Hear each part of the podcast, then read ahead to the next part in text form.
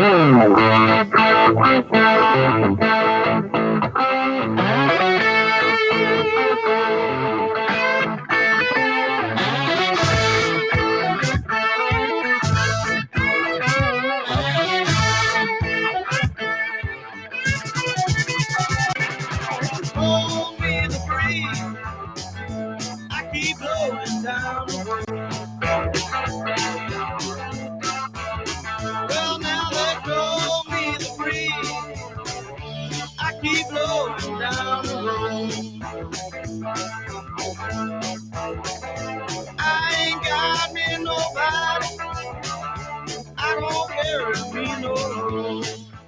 Well, it's seven o'clock on a Saturday evening, and you were expecting to hear your host or your usual host, Stacy McCain, and he's not here. He's traveling on the road, so you're getting the other guy on the other podcast to welcome you.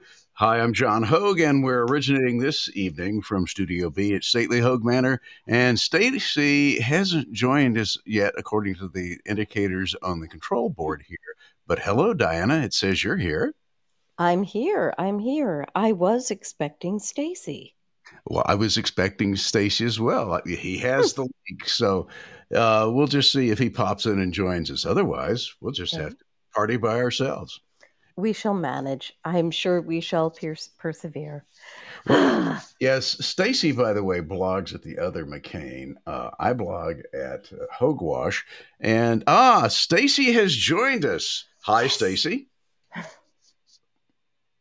Earth to Stacy, you're on the control panel, but uh, are you muted? Can you hear me? Yes, Oh, we can. We hallelujah, can when yes. you talk to us. Okay. Yes, Uh-oh. I'm here now. Is there any delay in my signal? Well, what you've you've got something turned up in the background where uh, we're getting uh, repeated, so you need to. We're getting uh, feedback. yeah, you you need to use you need to use your earphones. Okay. Well, hang on a second. Here's what I'll do. I'll take it off of uh, speaker if I can figure out how to do that. Mm, Usually it's a sort of a loudspeaker looking little thing. yep. Control Alt Delete will work. Oh no, you aren't on your PC. You're, you're on your phone, aren't you? I'm, I'm on my phone. Yes. Yes. Okay. okay, So I'm trying to figure out where, where, why it's on speaker. Huh. Hang on. There's someone else is in the studio. Uh, see Dianna's here. with us. I'm here. Yes, and someone popped in and out. Oh, Okay, Uh, hang on any- a second. I'm not the MMA Okay, guys I- I- again, I, hope. You, Stacy. Oh, yes. Yeah, Hello. there you are. Yes, there you are. Is my signal good? Yes, you're just fine when you talk to us, but only when you talk to us. Only. why are we Oh, getting so okay. much? Okay. Okay. So anyway, Okay. we're we're we're at the we're at the top of the the. Did you get the uh, uh, suggested agenda? Yes, I did see the suggested agenda. I'm I'm uh, standing in the woods in Ohio right now, uh, and so I'm I'm uh, not in front of my computer. So you'll have to cue me uh, about the agenda items as we come to them. Well, we're gonna we're gonna first talk at least if we, we follow the alleged schedule. We're gonna talk about the twitters, um, and I had a post up uh, early in the week saying much is proceeding as I have foreseen.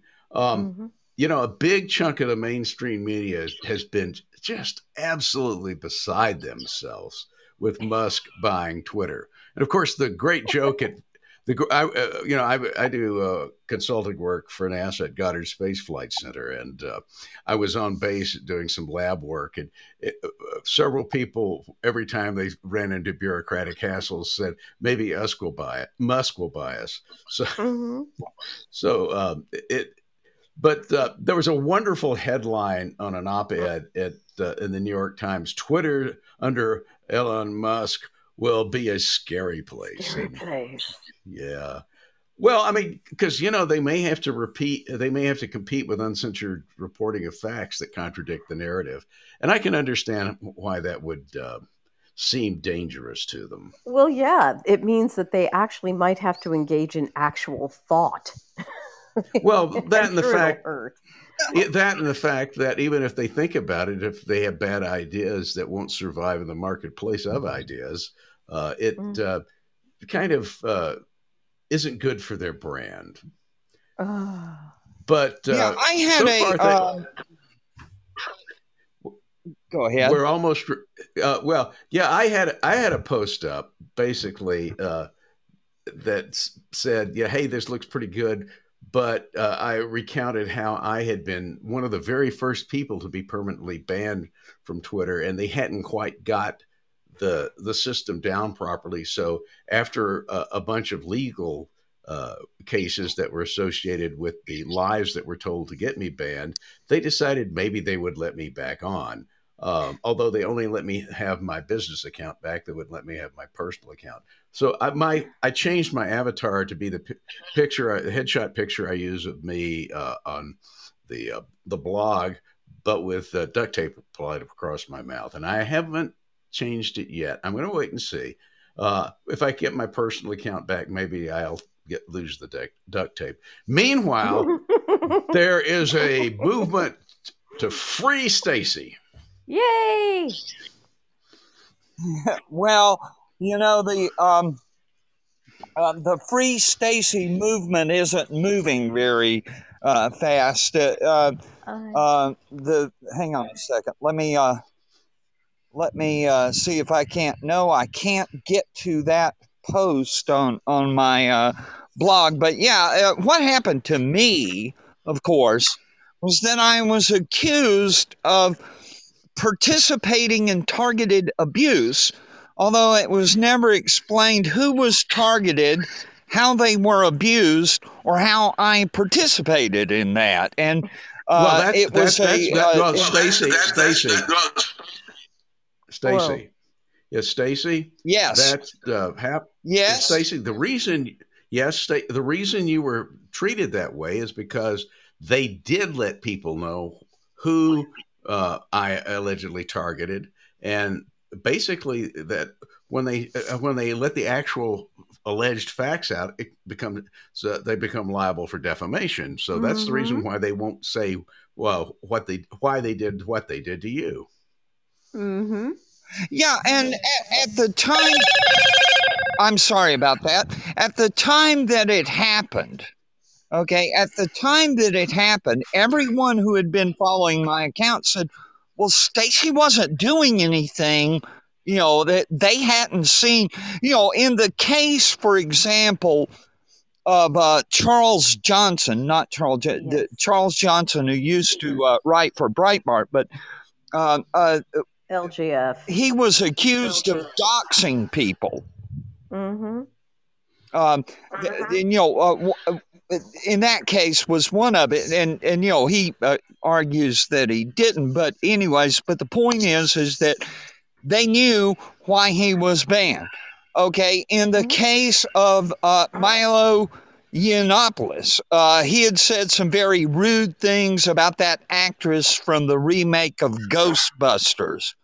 You know, and, and there were there were you know in other cases there were specific reasons why uh, they knew that. But what I had been doing, uh, of course, was calling attention to what feminists uh, uh, were saying, and I had been, uh, in particular, I had um, uh, called attention to the fact that.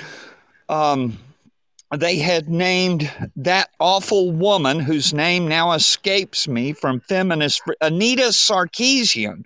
That our Mhm. Anita Sarkeesian had been named as uh, a member of their trust and safety uh, council at Twitter, Truly and I called her a Truly total. Orwellian. What? I regarded that whole thing as truly Orwellian. The Truth and Safety, or the um, uh, Trust and Safety Council, Trust was, to my Safety. mind, truly, truly Orwellian in its titling, especially considering their behavior.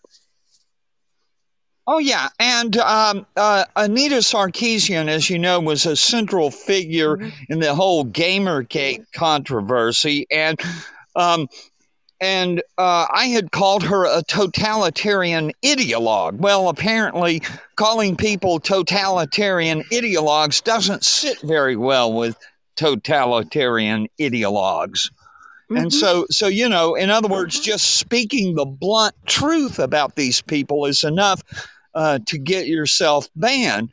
And at the time, if, if you will recall, it was February uh, 16th, uh, uh, February of 2016, uh, just a week before uh, CPAC and in the middle of a presidential campaign. And, and people were astonished. Uh, uh, at my banishment, but then later, you know, about five months later, they banned uh, Milo, and uh, and uh, everything has escalated since then. Alex Jones, uh, you know, President Trump, of course, uh, but a lot of other people. Uh, have been banned, in, including they have uh, repeatedly banned Gay Patriot, aka Bruce Carroll, and, and Bruce, by the way, of course, is still on the platform, uh, but he just can't get his Gay Patriot handle back. Mhm. Well, yeah, I mean, but, but the whole thing is, is that you know, I was on one of the uh, leading edge people that that got banned, and it was basically because I was uh, engaging in truthful reporting about Brett Kimberlin, Mhm. and I was accused because I was because I was reporting truthfully about his actions. I, that was uh, labeled targeted abuse of his teenage daughter, Huh. who I never, Oh, who yeah. I never Oh, yeah. mentioned, who I, who I never mentioned by name, and only ever mentioned uh, uh, when I was describing the the uh, identity of people who were in various court proceedings. Mhm. Yeah, You know, yeah, e- yeah, even- and, and and go I mean, ahead. even when she, even when she testified against us in uh, the uh, the uh, first lawsuit that uh, Brett filed against you and me and uh, Ali and Kimberlin Unmasked and uh, Aaron Walker, uh, you know, it, it- even when she testified on the stand about that, I kept her name out of it. Mm. I mean, so you know, it's Yeah. just. It, Yeah, it's just well, I mean- absolutely I mean, staggering. it's going to be interesting.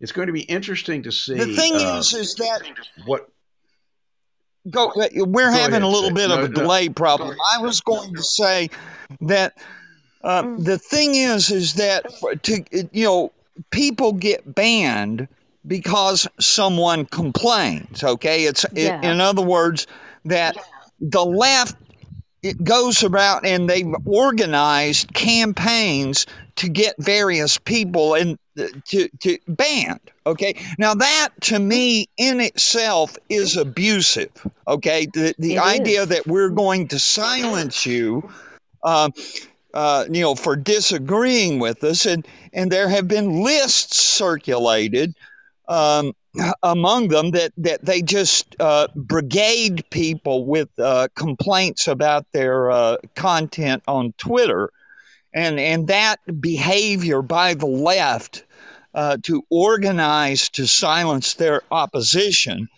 uh, is really at the heart of what has gone wrong at Twitter. Mhm. well, but Well, you it only the, the- takes five people uh, amplified by bots. well, Right. yeah, but the other thing is, is the, the other thing going on is though uh, Twitter watches accounts that get enough followers, and you don't. They don't have. It doesn't take a complaint. It just takes one of the uh, trust and safety people uh, seeing something at a uh, uh, at Babylon Bee or Libs of TikTok, and bang, they're gone. So Yeah. Yeah, you know, no, well, but there were be- people behind the scenes. There were people behind the scenes who had targeted those accounts. And you'll notice, Mhm. by the way, you'll notice, by the way, that the uh, that they that the banning of libs of TikTok uh, happened after uh, some of the videos that they had posted, right, got um, uh, uh, got called to attention by uh, Tucker Carlson, who is another one of the left's targets for silencing. By the way, the New York Times has a huge package in their weekend uh, section about. Uh, you know about how what a dangerous you know white rage and you know Oh, Tucker Carlson. Yeah, yeah. Yeah, right. Well, Mhm, sure. But but you know we're going to now Biden uh, is going to protect us from all this. I mean, uh, we now are going to have in the Department of Homeland Security, uh, Yeah, without any statutory authority that I can find, a go- a disinformation governance board. And at first, I thought that meant they were admitting they were governing through disinformation. yeah, but- I know. I, I know. My first thought with that was, uh, guys, phrasing. you know but it turns out basically what it is is is uh, the democrats version of the ministry of truth Oh yeah. Uh, and uh, so i took one look at the official picture of uh, nina jankowicz uh, and I mean, she's not an ugly person, but she's not uh, someone I would think of as particularly hot. But she does have that crazy look. Uh, I mean, the, the the the look in her eyes and the smirk on her face in this official uh, portrait with the flag and the uh, Homeland Security seal in the background. I mean, I immediately flashed back forty some odd years to an album by uh, uh, by uh, Frank Zappa called called Joe's Garage, and Mhm. it is narrated by a character uh, called the Central Scrutinizer.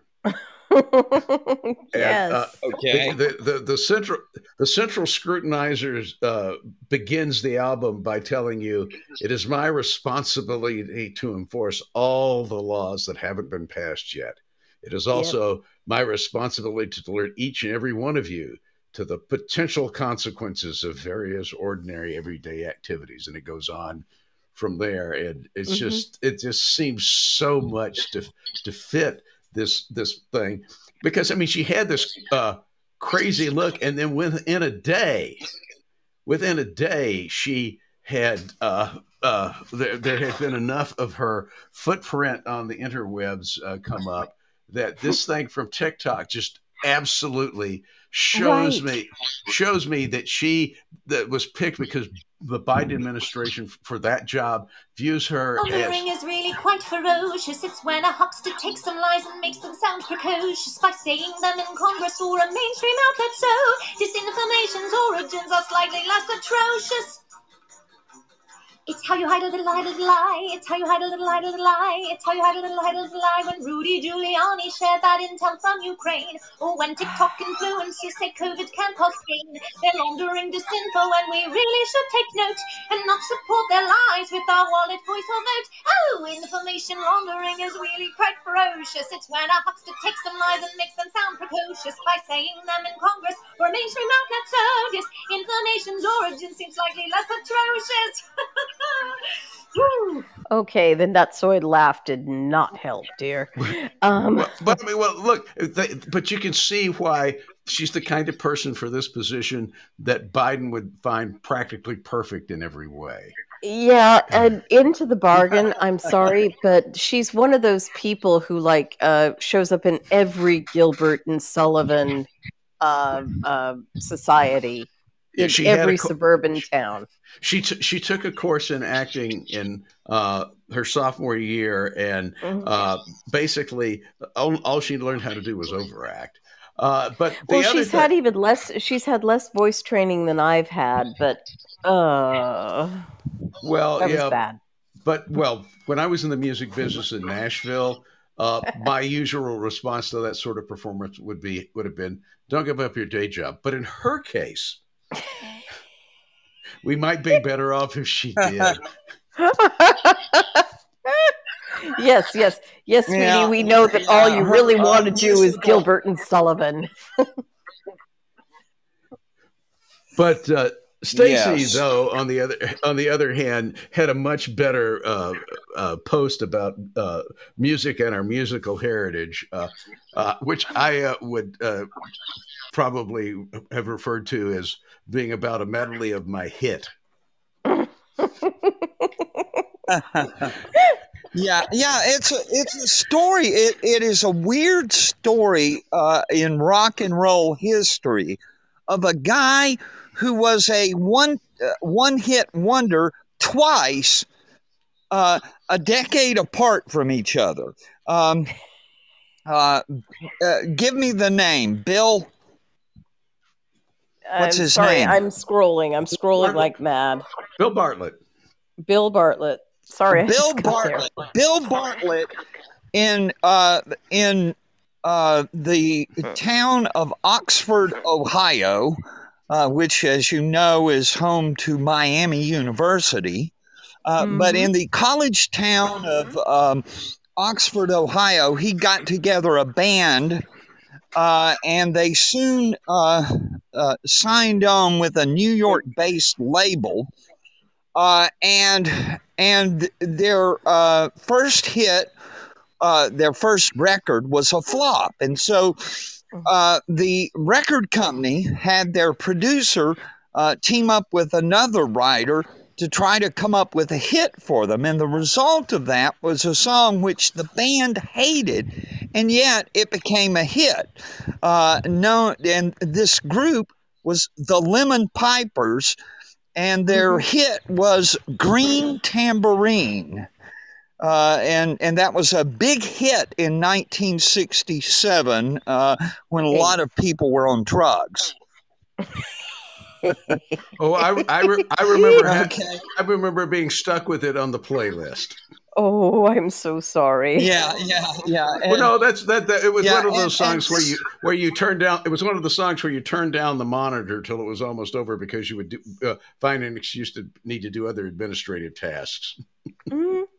Yes, right. Well, anyways, and so uh, the, the band never could come up with a follow up, and uh, within two years they had broken up in 1969. Well, in the meantime, uh, this same um, this same organization, uh, this New York-based Buddha Records, uh, uh, had an uh, a, a a um, uh, a production team which invented what became known as bubblegum music.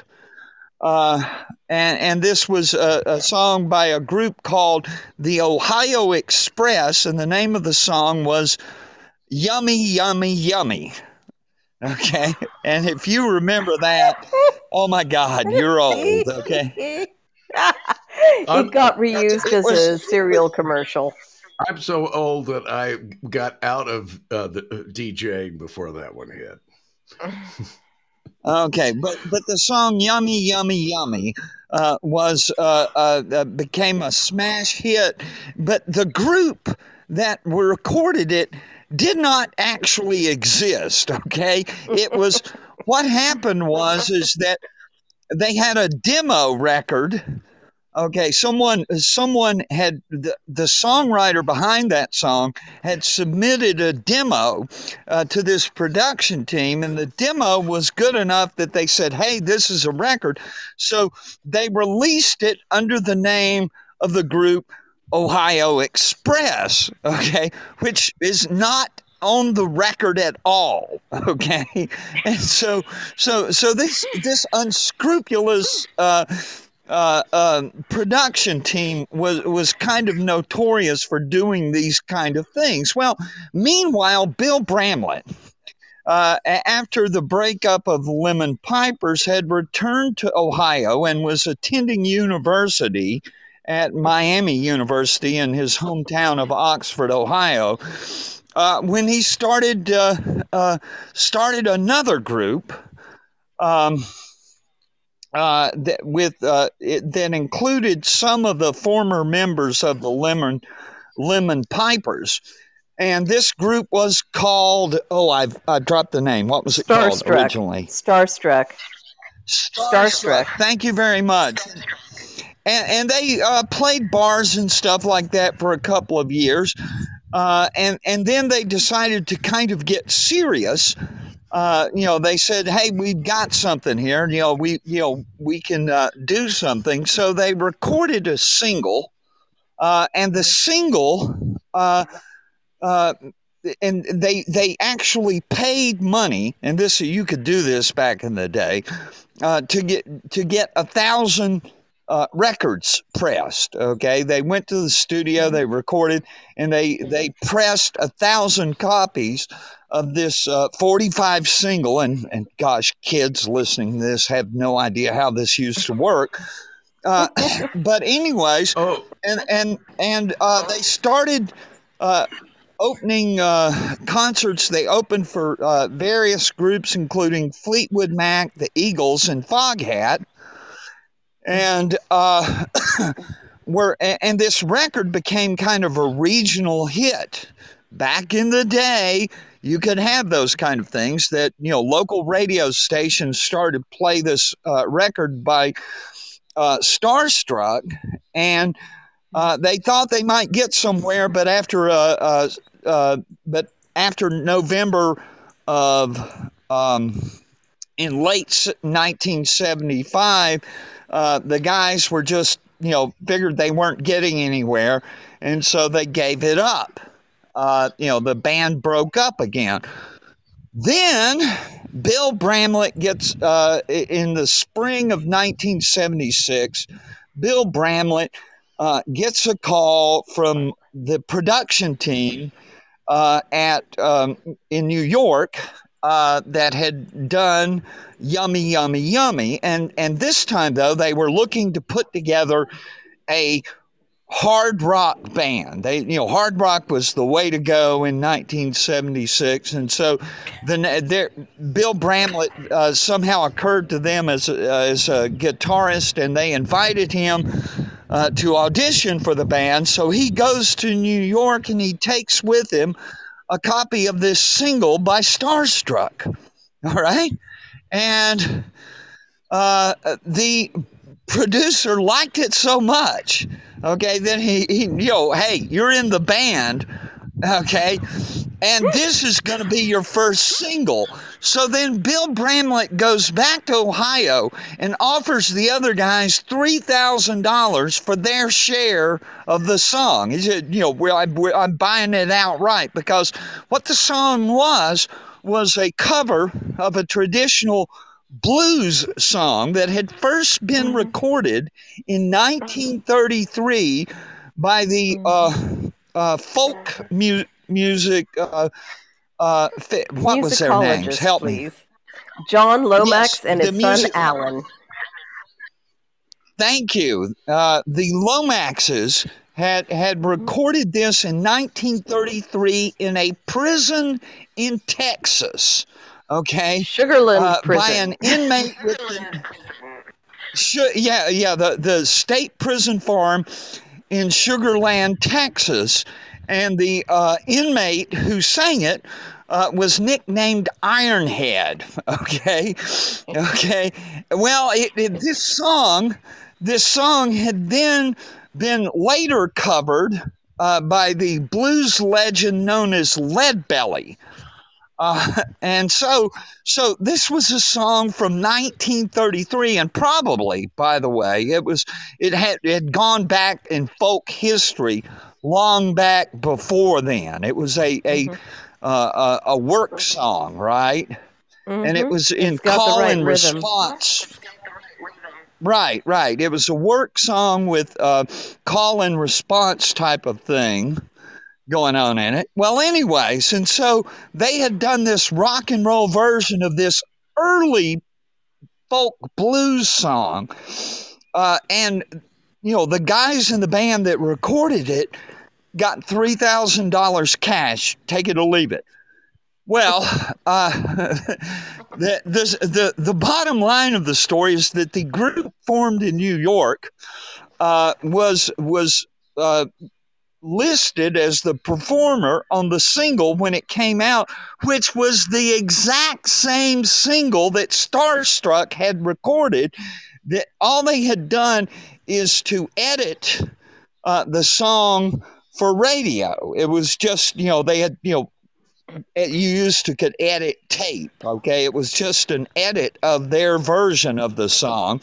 Uh, I think the original version was five minutes, and they cut it down to three seventeen or something like that. And the name Yep. of the song was Black Betty. The and the group was Ram Jam, and and that's the story of how this 1933 folk song uh, became a, a gigantic hit in 1977. Yep, And, as that's, uh, Paul Harvey the- used to say, that- now you the- know the rest. now of the you story. know rest of the story. Yes. Well, you know, but there, there's there's lots of other um, uh, songs like that. For example, uh, in 1932, Roy Acuff recorded a Kentucky uh, uh, mountain blues song, uh, uh, and uh, it Um, got covered in the 60s uh, as House of the Rising Sun. It was, Rising Sun. Rising Sun, Rising Sun Blues. So Mhm. you know, uh, there's all sorts of that that sort of stuff going on. Uh, but you know, that's the Yeah, way people well, the thing make. is- is that's that- what's. Can I finish? Uh, but that's the Yeah. that's the way lots of people made their living in the music business through the 60s and 70s.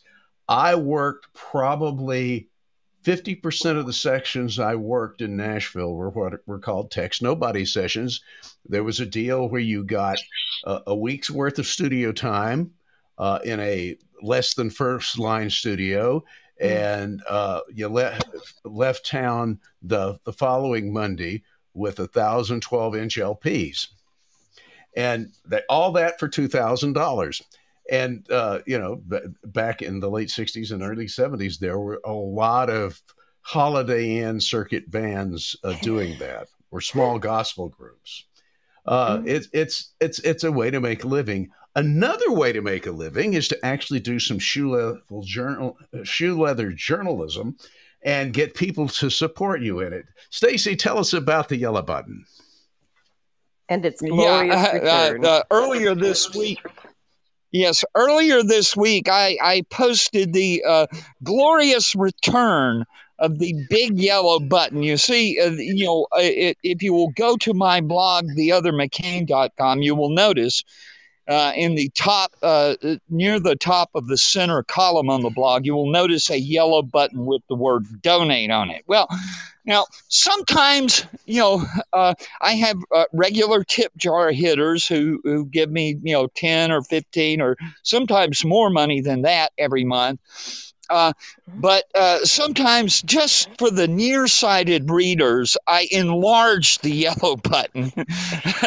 and so, because of this road trip that I'm on, uh, I, I I enlarged the uh, yellow button this week to uh, so that you can contribute dollars, shekels, uh, pesos, and we used to take rubles, but uh, Mr. Putin has run ruined that uh, for us lately. Uh, but anyways, but if you will click on the yellow button, it will take you to my PayPal account where you can contribute to the support of the blog, uh, to the support of the podcast, and of course to keep my wife happy because keeping my wife happy is job number one, and she likes it when I make money. Meanwhile, over at my good friend John Hoge's site, hogewash.com, Ah, yes. Well, you see, I believe in having multiple income streams. And so there's multiple ways that you could support Hogewash. First of all, uh, you could click on that uh, tip jar icon over in the sidebar on the right, and it would take you off to my PayPal account where you can make a uh, donation to support the blog. Or you could scroll down to the uh, link to the Hogewash store, do your shopping there, buy all sorts of interesting um, items. Let's just call them items uh, that uh, have some sort of branding related to the blog. Or you can shop either, uh, uh, well, you can shop using the Amazon uh, links on the uh, blog. Uh, by the way, uh, also you can do this at lots of other blogs, including the other McCain shop using those links to, with a participant of the Amazon affiliates program. Uh, the blogger gets a small cut of the action, which is something nice Amazon does to support the blogosphere. Uh, or in the case of uh, Hogewash, you can click on uh, the menu bar at the top where it says DMCA contact information. That's got my mailing address and phone number on it. And if you want to actually mail uh, a check or money, you can do that too. We even uh, we would appreciate uh, a shipment of Imperial Gold Tsarist rubles. That would uh, we'll take those as well. Regardless of how you choose to support us, please remember the five most important words in the English language.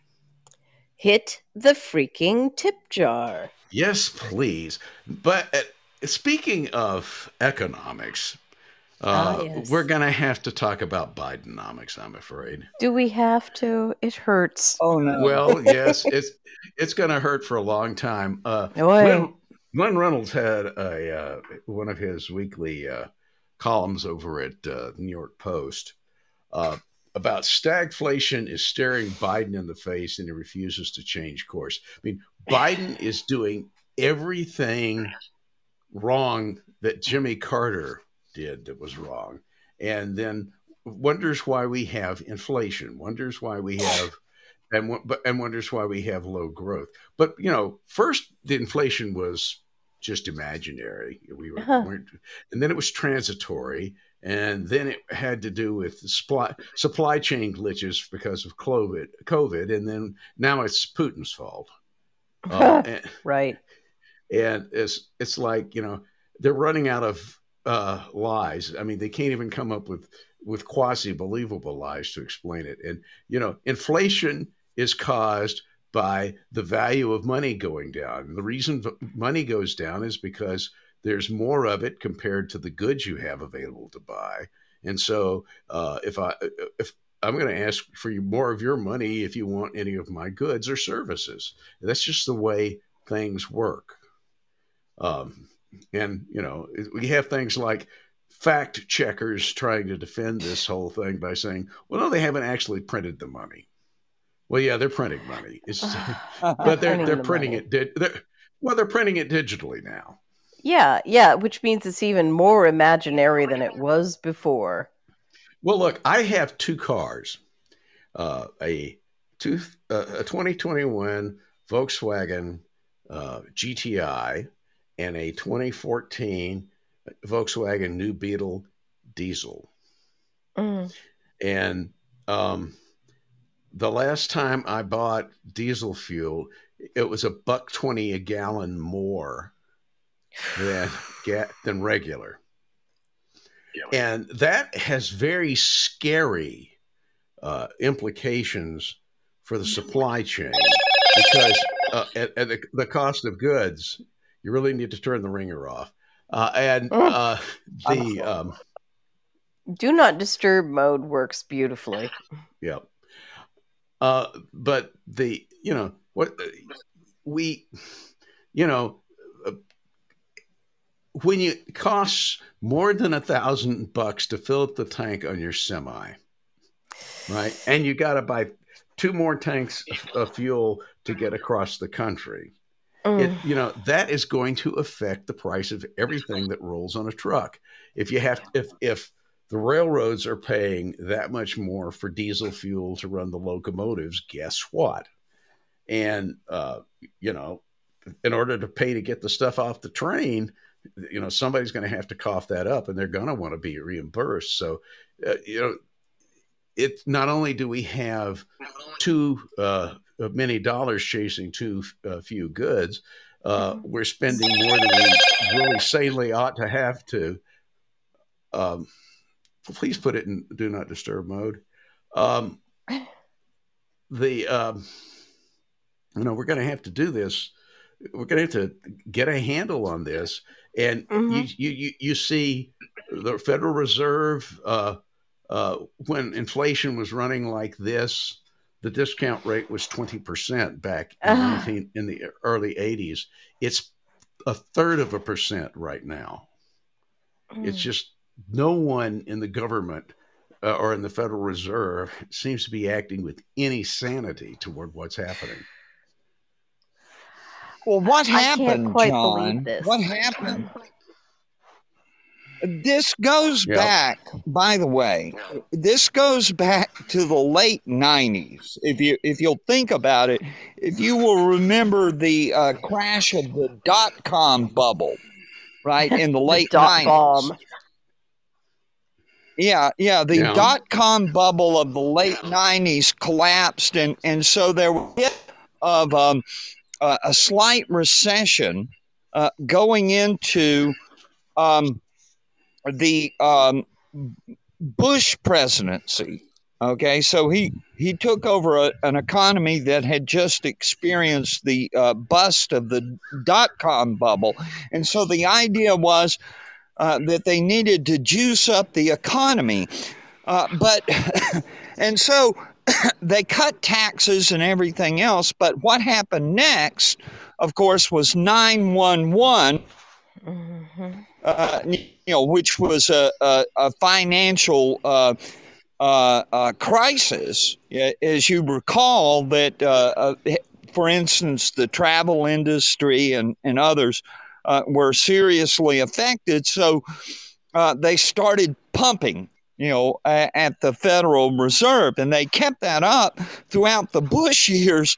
And and that and of course, what happened was the housing bubble. Okay, Mhm. and then the housing bubble burst in uh, 2008. And so they actually lowered the interest rate below zero. The prime rate was below zero. Uh, and there's a word for that. Uh, and it's not insanity, but uh, there's actually a phrase to describe that. Uh, but anyways, and so so they started uh, you know, pumping, and they have continued to have their foot on the gas ever since. And you know, and now it's spiraled completely out of control. Well, the other thing that happened uh, driving the uh, 2007, 2008, 2009 disaster in the housing industry were Mm. uh, uh, housing regulations put in place during the uh, Clinton administration. And uh, so, you know, Mhm. there, there, there's all sorts of uh, uh, uh, all sorts of stuff where people trying to buy votes have bought us uh, have have actually wound up buying us this inflation. Um, And, and you know thing- what would but- what would also what what would what would even make uh, inflation worse, by the way, I- is this uh, idea of of uh, uh, student loan uh, forgiveness or whatever they're calling it. oh Lord, yeah. Uh, the 'Cause that would be moratoriums on inflationary repayment have been bad enough. Well, you know, I mean, but see, I mean, but the thing is, is that there's no, you know, those people who don't understand history are going to get to do it over again. And if you look at first the expansion of federal spending in uh, the with the Great Society in the uh, latter half of the '60s, and then you look at the uh, rapid expansion of the federal bureaucracy through the incre- uh, through the regulatory state uh, created uh, mostly by the Nixon administration. We get the OSHA and the EPA and all that crowd. Mhm. No wonder things fell apart under Carter. Uh, he didn't have he, he didn't you know there wasn't everything all the support for what would uh, be a normal economy had been eaten away. So it's you know it's not surprising that we are where uh, where we are now. The thing is, uh, you know, supposedly the front row kids, the guy, the the the, the boys and girls who were the A plus students, were the ones who got us there.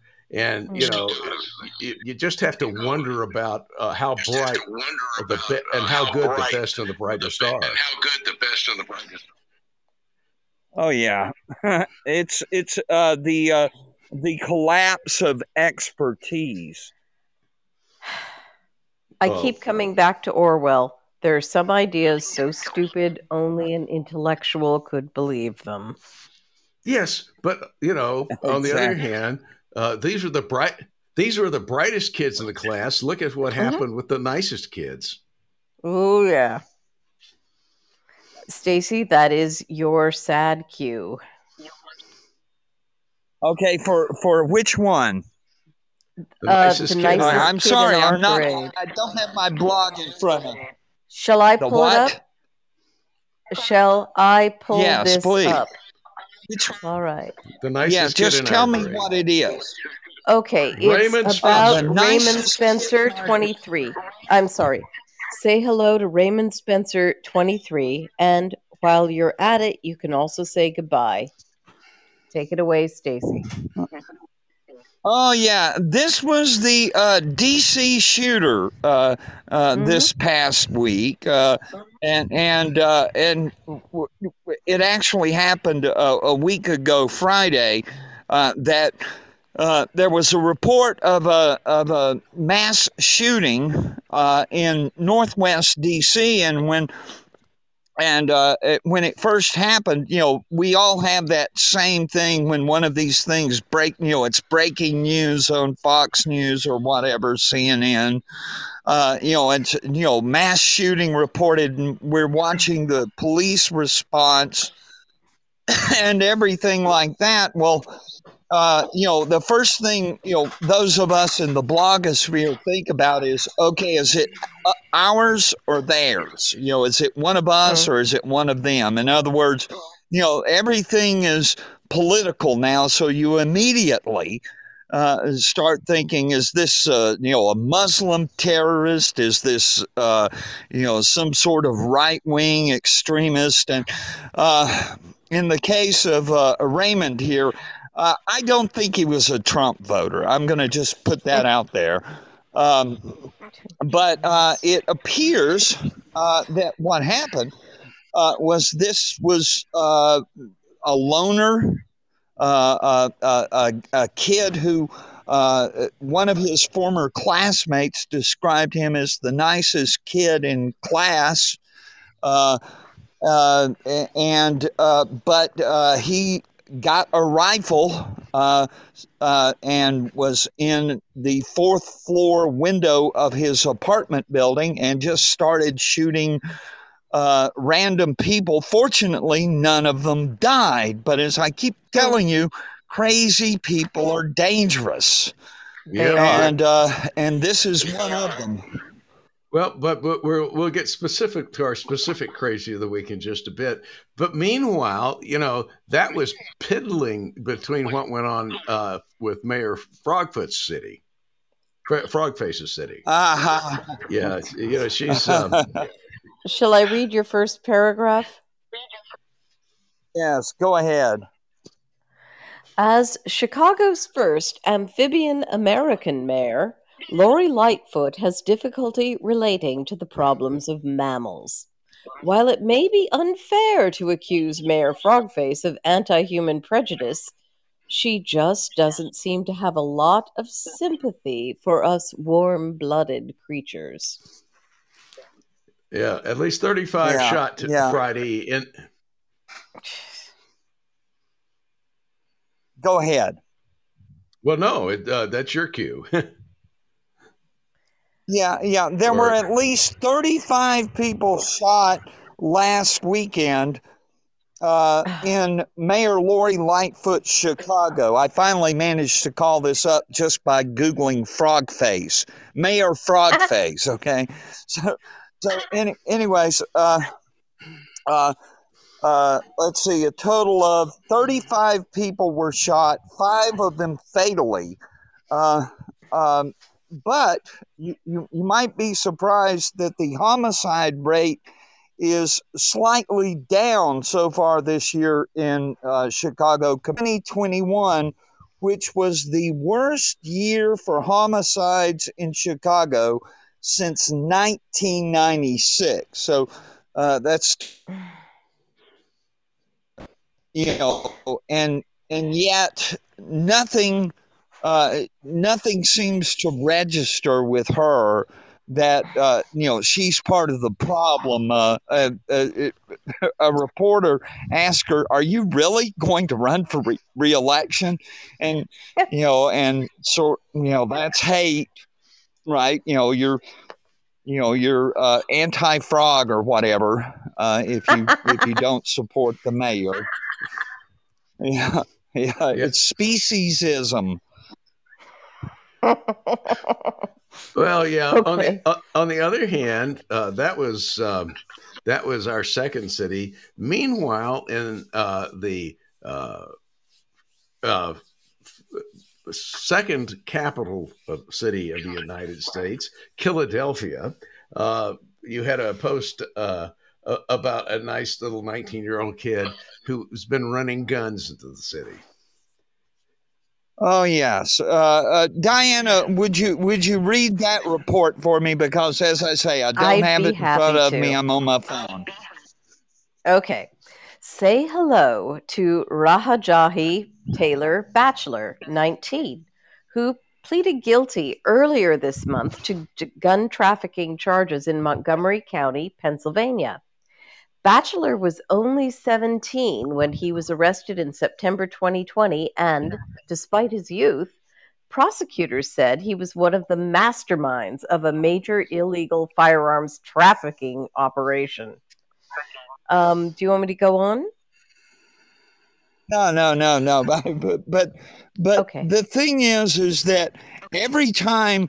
Um, you know, when we're discussing crime, liberals always want to make it it's the guns, right? You know, and and we're not supposed to notice uh, who is behind the guns and who is uh, selling the guns to criminals because uh, what our uh, young felon there uh, was Mhm. was doing was a straw purchasing scheme uh, to where they Mhm. found uh, somehow he he happened to know people who did not have criminal records.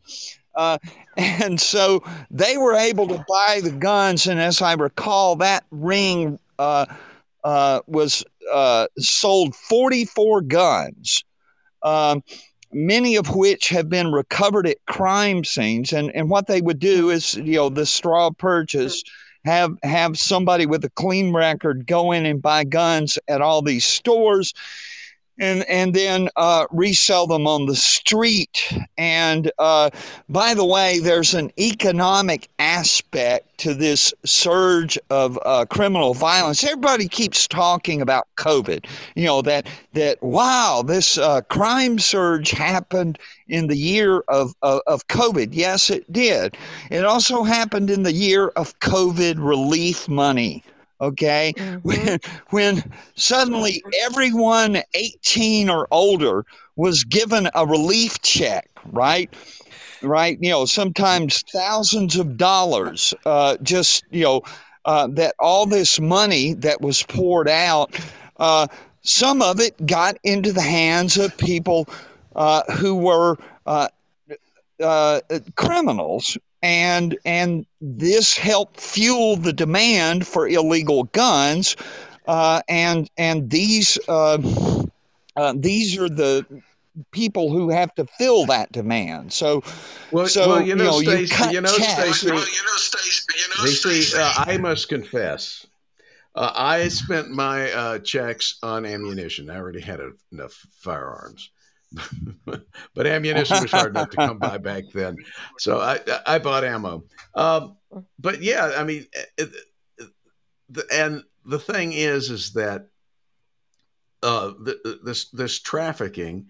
Um, you know, a lot of it is in straw purchase guns. A lot of it is in Mhm. stolen guns. Mm-hmm. Right, right, right, right. Yes, and and the idea that gun control legislation is going to solve the problem. Well, we have gun control legislation, part of which is is that uh, people with felony records, you know, it's a federal crime for them to be in possession of a firearm. Okay, It's a Mhm. st- and it is a state. It is uh, a state crime. It is a state crime in almost every state for them to be in possession of a Mhm. firearm, and it is a uh, federal crime and a, a state crime in most states to knowingly sell or even give a firearm to a prohibited person. Yeah, so Right, we need more right. law. And so- so and we so- need more laws.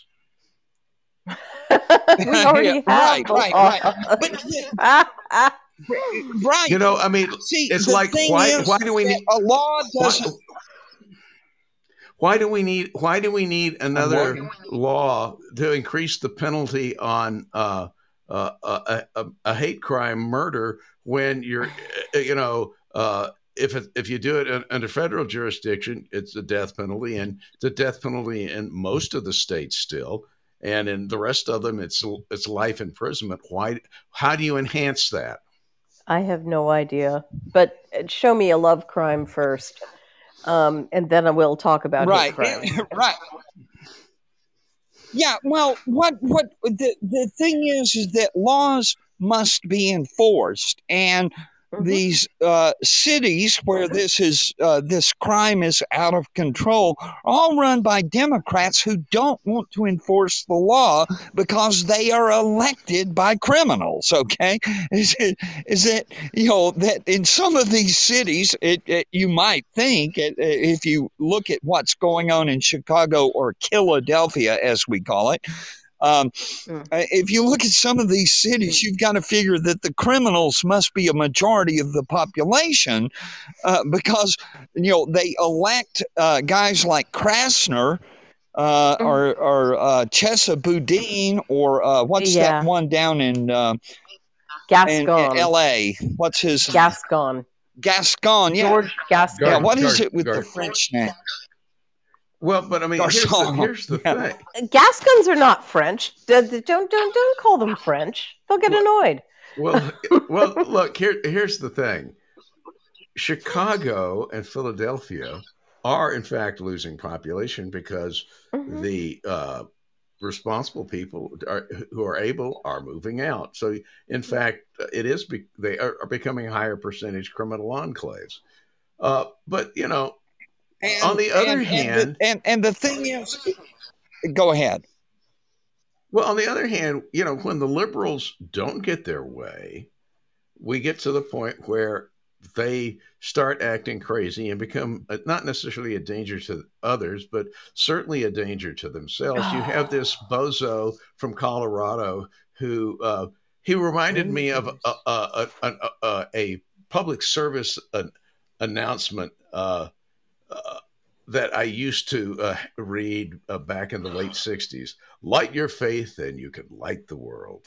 You know, uh, and it was about encouraging people to go to church. But in this case, he definitely lit his face and lit the world. Jeez. Uh, Bruce Wynn, the the uh, Wynn, Win Bruce, Bruce. rather, said- Wynn Bruce. so His guy- first name is Wynn. His Yeah, last yes, name is yes. Bruce. Wynn, Wynn Bruce, the guy who uh, Oh, set fire to himself uh, uh, at the Supreme Court. This is your crazy person who's dangerous, uh, Mhm. Stacy.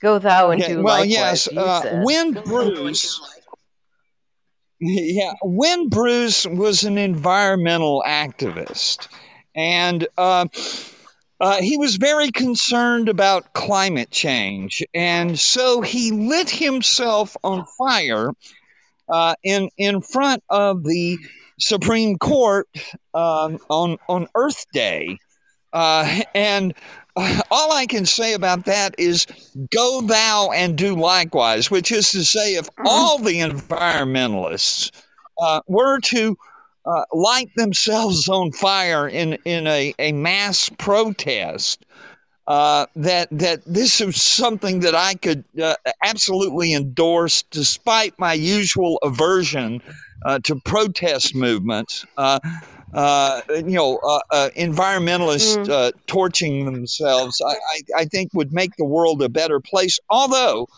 um, you know, at the price of gas, as- you've noticed, is is rather high. But I think we could uh, uh, get a uh, uh, you know money together to help uh, uh, enable uh, these environmentalists to uh, show their concern for the environment. Although you know you can't light yourself on fire with uh, green energy. Uh, windmills and uh, solar panels won't get the job done. So, so You can't good even old use a fashioned magnifying fossil glass. fuel. Well, yeah, and- and- as, she- as she was You pointing remember out, you, you can't. Yeah. Well, but on the other hand, on the other hand, we would have the wonderful uh, opportunity to cite their uh, uh, estates for the air pollution.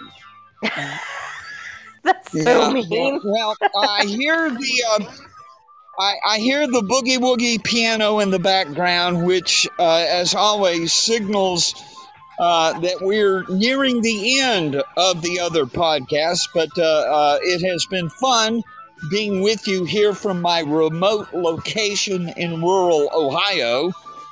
Uh, and Yep, I'm and we'll glad Dianna could uh, join us from Valdosta. Yay. And we'll we'll see you Uh, from but uh, we across the table tomorrow. I mean, the next week, Stacy. Meanwhile, Yeah, thanks for Saturday joining us, night, folks. 7 p.m.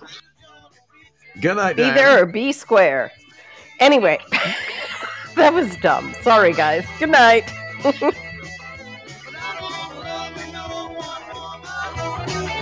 So I can stand your Well, now they call me the breeze. I keep rolling down the road.